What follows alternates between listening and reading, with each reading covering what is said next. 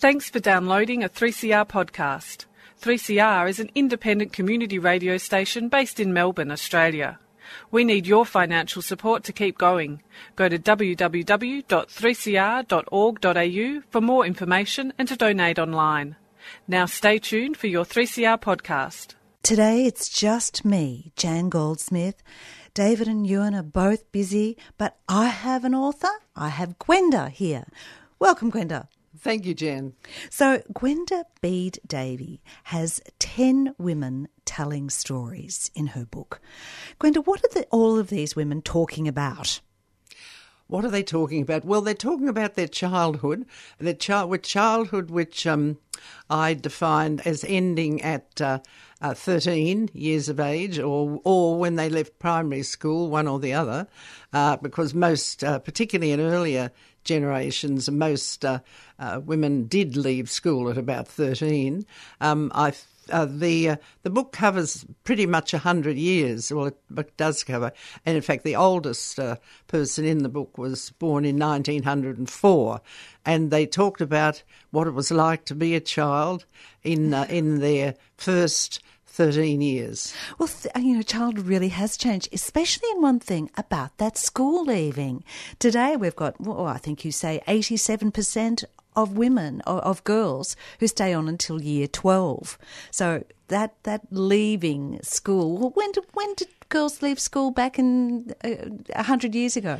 Well, they left school then at about thirteen. See, the Compulsory Education Act only came in in the, the late eighteen hundreds, and uh, uh, schools went to many of the schools went to uh, uh, year eight uh, to to the form two, and that was when they stopped. And uh, there was, in fact, around about 1900, there was uh, what I always think was a wonderful uh, certificate called the Sufficiency Certificate, Sufficiency. which said that the recipient was sufficiently educated. They'd had enough, in other words. They didn't need any more, and they didn't have many opportunities to get any more because, particularly for girls.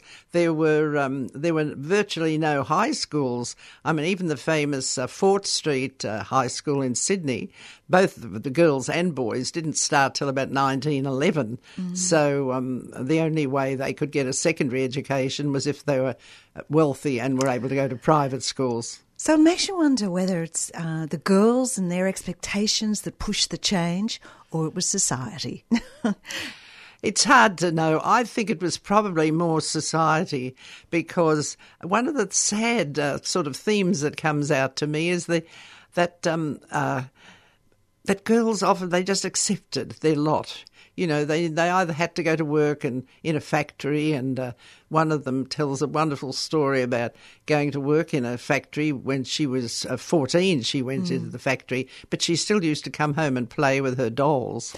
Yeah. But also other very bright girls who could have gone on to even to university, but it didn't even occur to them or their families mm. that they could. Well, now, another aspect that comes through a lot of the girls' stories is how pivotal the uh, religious institutions were in organising a lot of their social get togethers. Oh, absolutely. The uh, I mean, the the churches were the centre of social life in early uh, in early periods.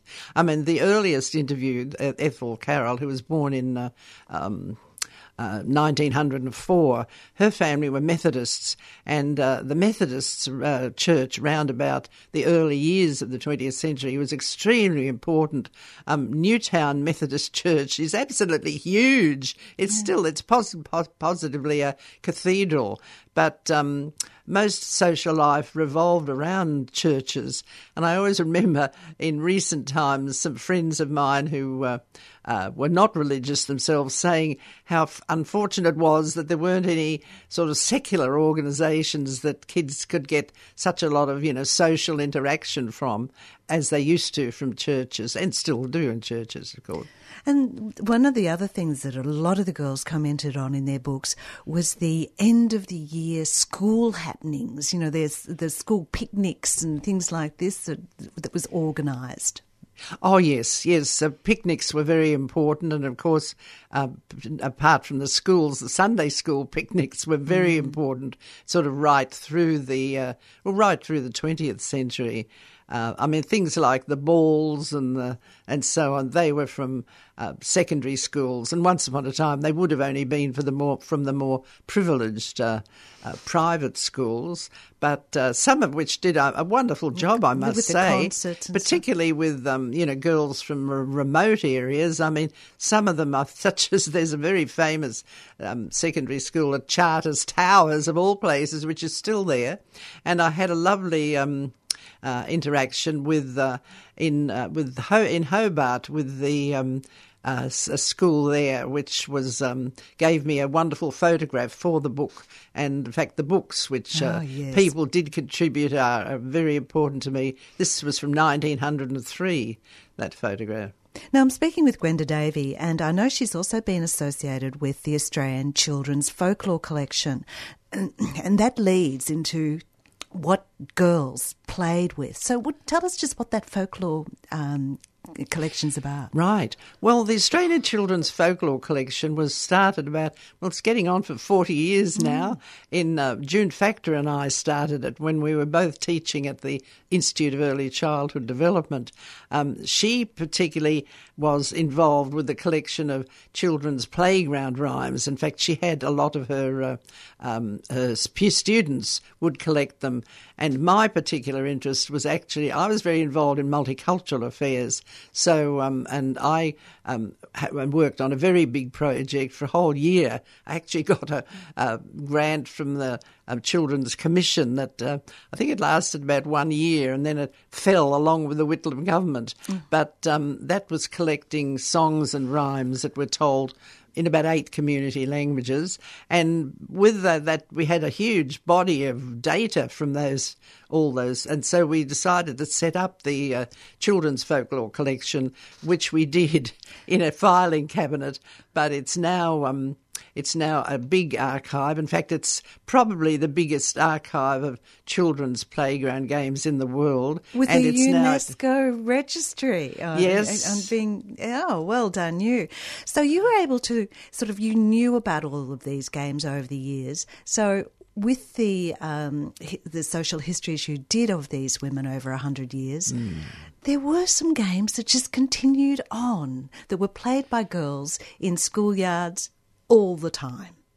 Absolutely. There's it's one of the most it's one of the most ancient of um, traditions is games and children's games. I mean, there are games documented back in ancient Roman times, such as knucklebones or jacks. You know, where you toss the knucklebones, yeah. sheep's knucklebones up into, and that's been documented in ancient Roman mm. times. But uh, and and also it, it's really multi ethnic or international. Just about every culture has children's games of that sort. And there are some changes. One of the changes is that uh, the circular singing games that were very popular in. Um, around, say, for the earliest interview around about 1910, things like uh, green gravel, green gravel, your true love is dead, um, something or other hang down your head. Those circle games have pretty well dropped out. On the other hand, there's a new the new newest game that's come in is probably elastics which okay. came in in the 1960s which we think came from asia uh, where you know have a big loop of elastics and fancy patterns jumping in and out are done but other than that the, the skipping the hand clapping uh, and the string games i mean judy mckinty is a uh, who's also um, involved with the children's folklore collection at uh, the museum where it is now um, is an expert on string games. I think the other one too is cubby houses. You know, it's sort of mm. making cubby houses, whether they're inside the house or at school under a bush or something. And I think that's that's sort of one of those imaginary games that sort of still continues. But things have changed in schools, and you're right about forbiddings Yes, well, this is this is actually internationally a very serious issue, uh, particularly in uh, America, uh, where in fact a number of schools have banned recess time mm. and uh, completely abolished it uh, in the interests of uh, discipline and greater scholarship. we haven't gone that far, but um, but there are a lot of there's a lot of nervousness around. One of the themes that I write about in my book is the age of fear, uh, which I talk about when uh, you know people are afraid to let their children uh, play outside and uh, and so on. So mm. Mm. yeah, it's um, you, you, well, that's something that within schools, it, it's a new um, term, helicopter parenting. You know, yes, driving your kids everywhere. Yes, yeah. and not. And that mm. whole fear, because you do write about the uh, Beaumont children and how that mm. brought children from just playing anywhere they wanted to closer to home. So the skipping rhymes, you know, I, I laughed about this one because it, a lot the kids wouldn't actually even understand skipping rhymes like a Catholic dog, proddy frog, you know. Yes, those, those ones. Well, it's actually that's that's a very interesting one of the interviews in my book, my Girl Talk book, which yeah. is uh, came out at the end of last year, um, is um, an interview with. Uh, a Catholic uh, family, um, Claire Forbes and her family. Her sister is a is a um, nun and uh, in Cambodia actually, and uh, they both work with refugees. But um, she, the, the little country town where she grew up, um, there was none of this prejudice. Um, that sectarian prejudice just was rife all throughout the 20th century. You know, the, uh, you couldn't marry out, you couldn't mm. marry a mm. Catholic, you know, etc., etc. That's all. That's really all gone, which is quite remarkable. And uh, but it could have been because in the little town where she lived, there was there was only one school, which was a state school, and the kids all went there. and also they all went there, and also the the uh, the priest who came to give religious instruction to the Catholic children, he was very popular. Mainly because he, I think he had very bad driving habits and he used to terrify everybody by screeching to a halt. One of the other naughty little bits that were in these skipping games was it came up with Uncle with a sausage on his bum. Now, of course, that sort of sounds terribly rude, but it's kind of like one of the only things that sort of gets close to anything sexual in these girls. You know, there's not too many of these girls who talk about anything to do with sex. No, there's there's not. That's true.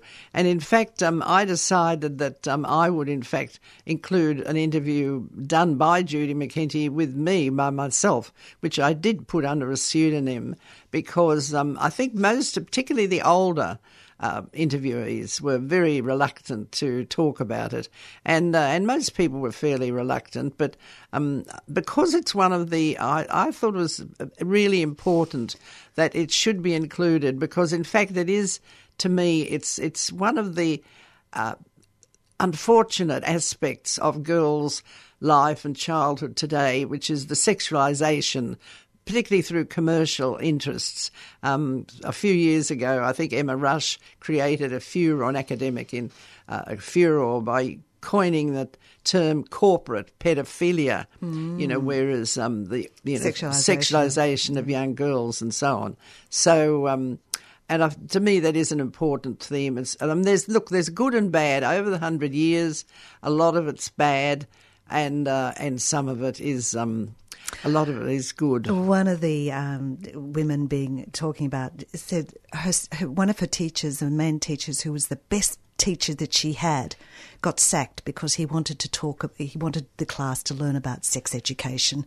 And you think about yes. what what's pushed on teachers to teach kids now. You know yes, everything from yes. values to sex education to drug awareness. You know, yes, it's really it's hard. a it's um it's a hard lot being a teacher these yeah. days. I would like to double all their salaries immediately. I think they deserve it. But that was 1936, actually, when that teacher was sacked for trying to introduce some useful sex education. None of the 10 women show much interest uh, or questioning on anything political or, or, or social, such as the wars or the depression.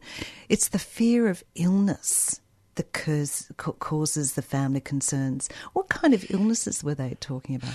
Well, you know, at the end, and of course, World War One was a devastation to. Uh, I mean, there were more pe- men killed, more people killed in World War One, which about sixty thousand Australians, than in World War Two.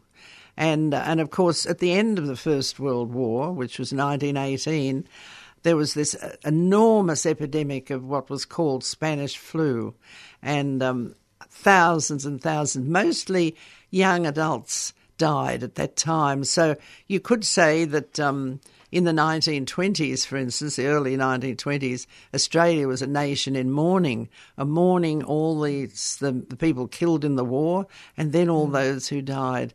So there are some mention, there are some uh, mentions of war and and so on. Um, again, Claire Forbes, her, her, father was the only. Uh, uh, of, of, all the interviewees in the book, hers was the only one who actually served in World War One because he was a very much an older mm. father, mm. and she feels that his um, uh, his hatred of war you know, did influence her greatly and caused, in fact, she's now one of the heads of whereas her sisters and nun in Cambodia mm. working, with, but she's now the head of the grandmothers against detention of refugee children. So infantile par- par- paralysis, mm. polio that that influenced a lot of the people here too. You know, they were moved away to better, healthier air so that the kids didn't catch it. Absolutely. And Sister Kenny, her name comes through quite yes. a few of this. But there's also the scarlet fever, whooping cough, mm. lockjaw, and yeah. the immense amount of time the labour intensive fight to keep out bed bugs with one family. Absolutely, absolutely. Absolutely. And um, one of the, the the oldest one describes lifting a, a picture um, off the wall and finding it was crawling with bed bugs all oh. behind it.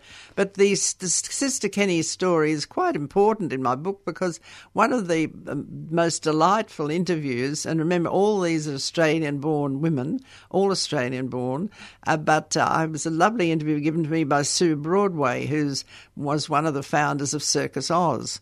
Well, now, her mother, Shirley Broadway, uh, was one of uh, she got uh, her she they came from a family of four generations of show business mm. so there's a mm. lot of really interesting stories there but she um, uh, she con- she got uh, infantile paralysis or polio when she was about six, but she was lucky in that she was treated by Sister Kenny. There's a beautiful photograph in the book of uh, Sister Kenny taking uh, uh, that's Sue's mother at age seven back to Sydney after yeah. she'd had some treatment.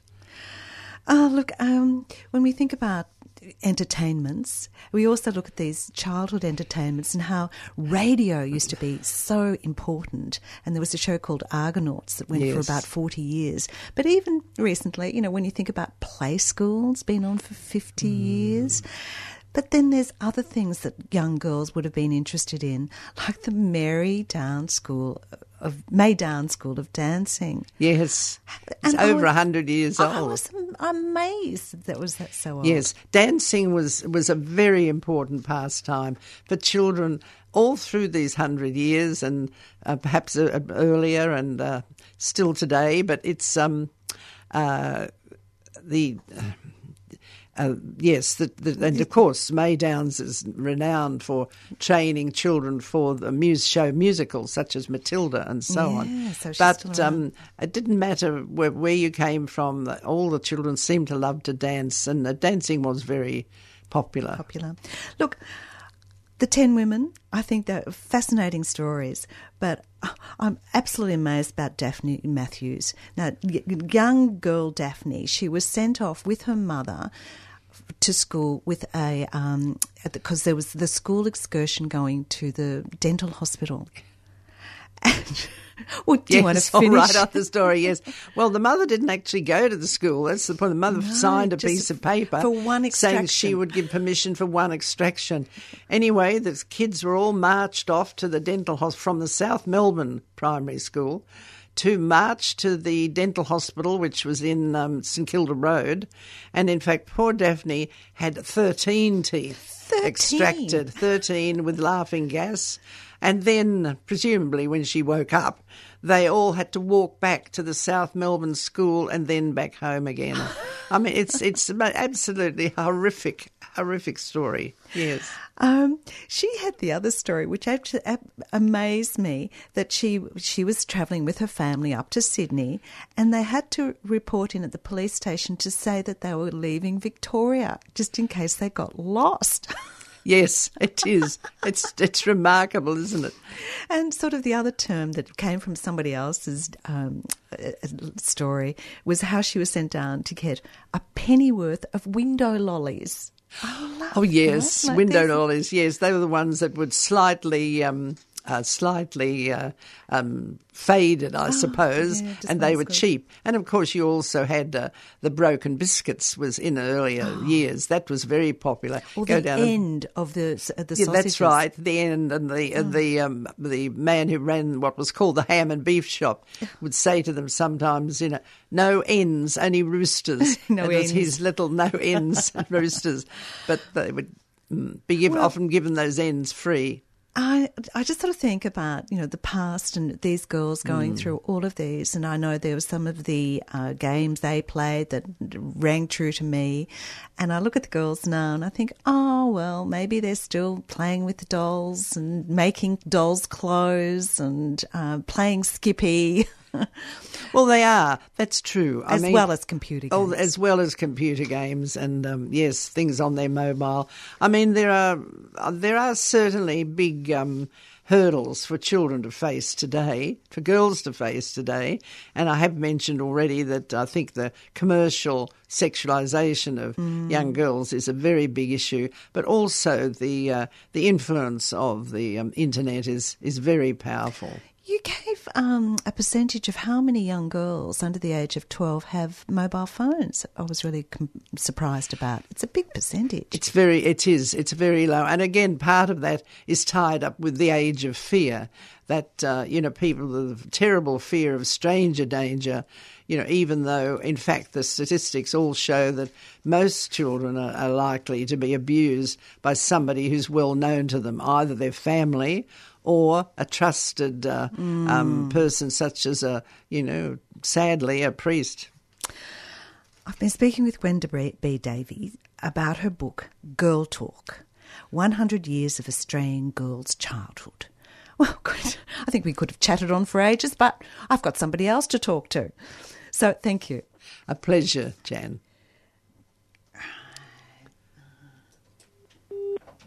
Jackie Horwood, are you there? I am. How oh, are ah, you? I'm always pleased that the phone line works and there's always somebody on the other end. Now, Jackie Horwood, you're a wrangler. In, mm, the, in the lit, in the literary field, how does a wrangler fit in? I am responsible for keeping my judges under control.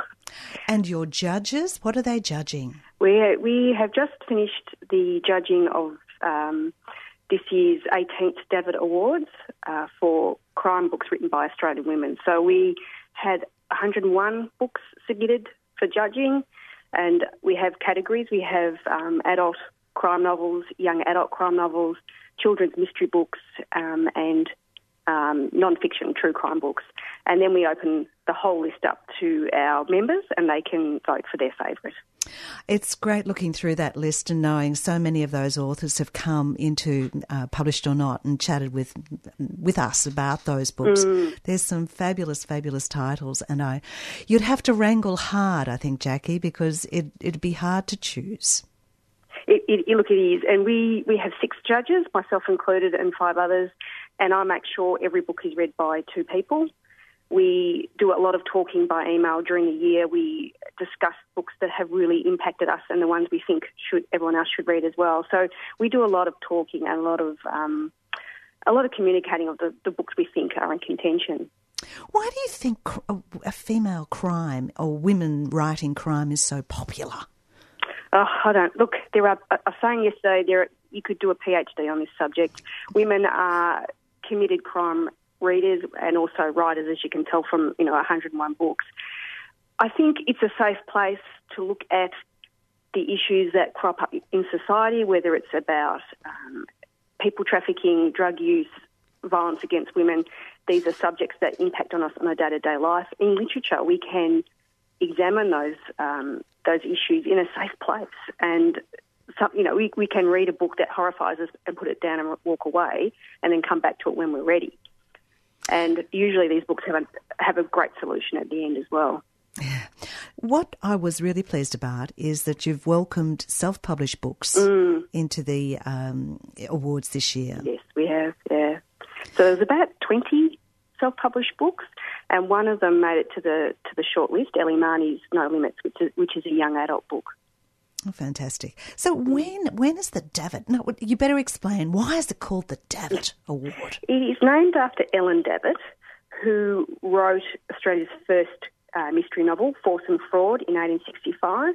And um, Lucy Sussex, a historian and, and great sister, uh, has done a lot of research on Ellen, Ellen Davitt. And I think she found her gravesite, and we had a you know great celebration around that gravesite, and decided to commemorate Ellen Davitt with the awards. Well, so that yeah, Sisters in Crime know how to celebrate. we Um, certainly do. so when when is the Davitt Award going to be announced? It will be announced on Saturday, the 11th of August, at um, the George Building at Swinburne University of Technology. Who, you know, Swin- Swinburne has supported us for the last couple of years and have been fantastic. So, if people are interested in going, you can go to our website, sistersincrime, one word, .org.au, and book for the Davits through there. And on the night, we'll be awarding all, all the awards, and also Leigh Redhead, local um, crime writer, will be interviewing a visiting Danish crime writer, Yeah. Sissel-Jo um, Devan. I, I like the way that you've got support from uh, Swinburne Uni, but you've also got support from the Danish Arts Foundation yes, for this author. Yeah. So tell us a bit about this author.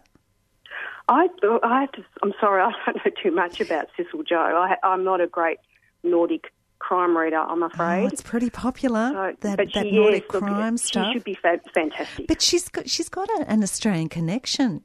She's uh, the the. you probably know more than me, Jen. Oh, well, sorry. I can tell you because I think this is really interesting.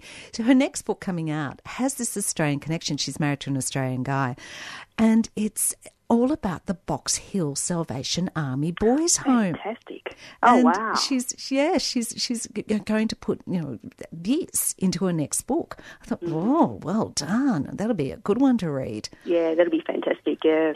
So, Sisters in Crime, the Davitt Award is on Saturday, the 11th of August at Swinburne. Tickets are still available. They, they certainly are. They opened yesterday, so there's there's plenty there, but get in quickly. And something a little bit closer to ti- time and now and, and here, July the 20th. That's next. That's Saturday week. You've got Yes, small towns, yes. big secrets, criminal Which will be intentions. fantastic. Yeah, and that'll be at the Rising Sun in South Melbourne on, on Eastern Road. Um, upstairs, it's our usual haunt for, for panel events, and you can book through again through Eventbrite through our website, or you can pay on the night. So, uh, and um, women who have been he- here in our program, Sue Williams and Aoife um, She's fantastic, Sue. Uh, Clifford. Okay, well, Jackie Horwood, Wrangler, get out there, wrangle some more. And I've, um, I've had enough wrangling for the moment. oh, I can't believe it. That's what you're good at. And Sisters in Crime, always a great um, organisation. And our our guest today, Gwenda Davey, is also a member. Thank you very much, Jackie. Thank you. See you, Jan. Thank you.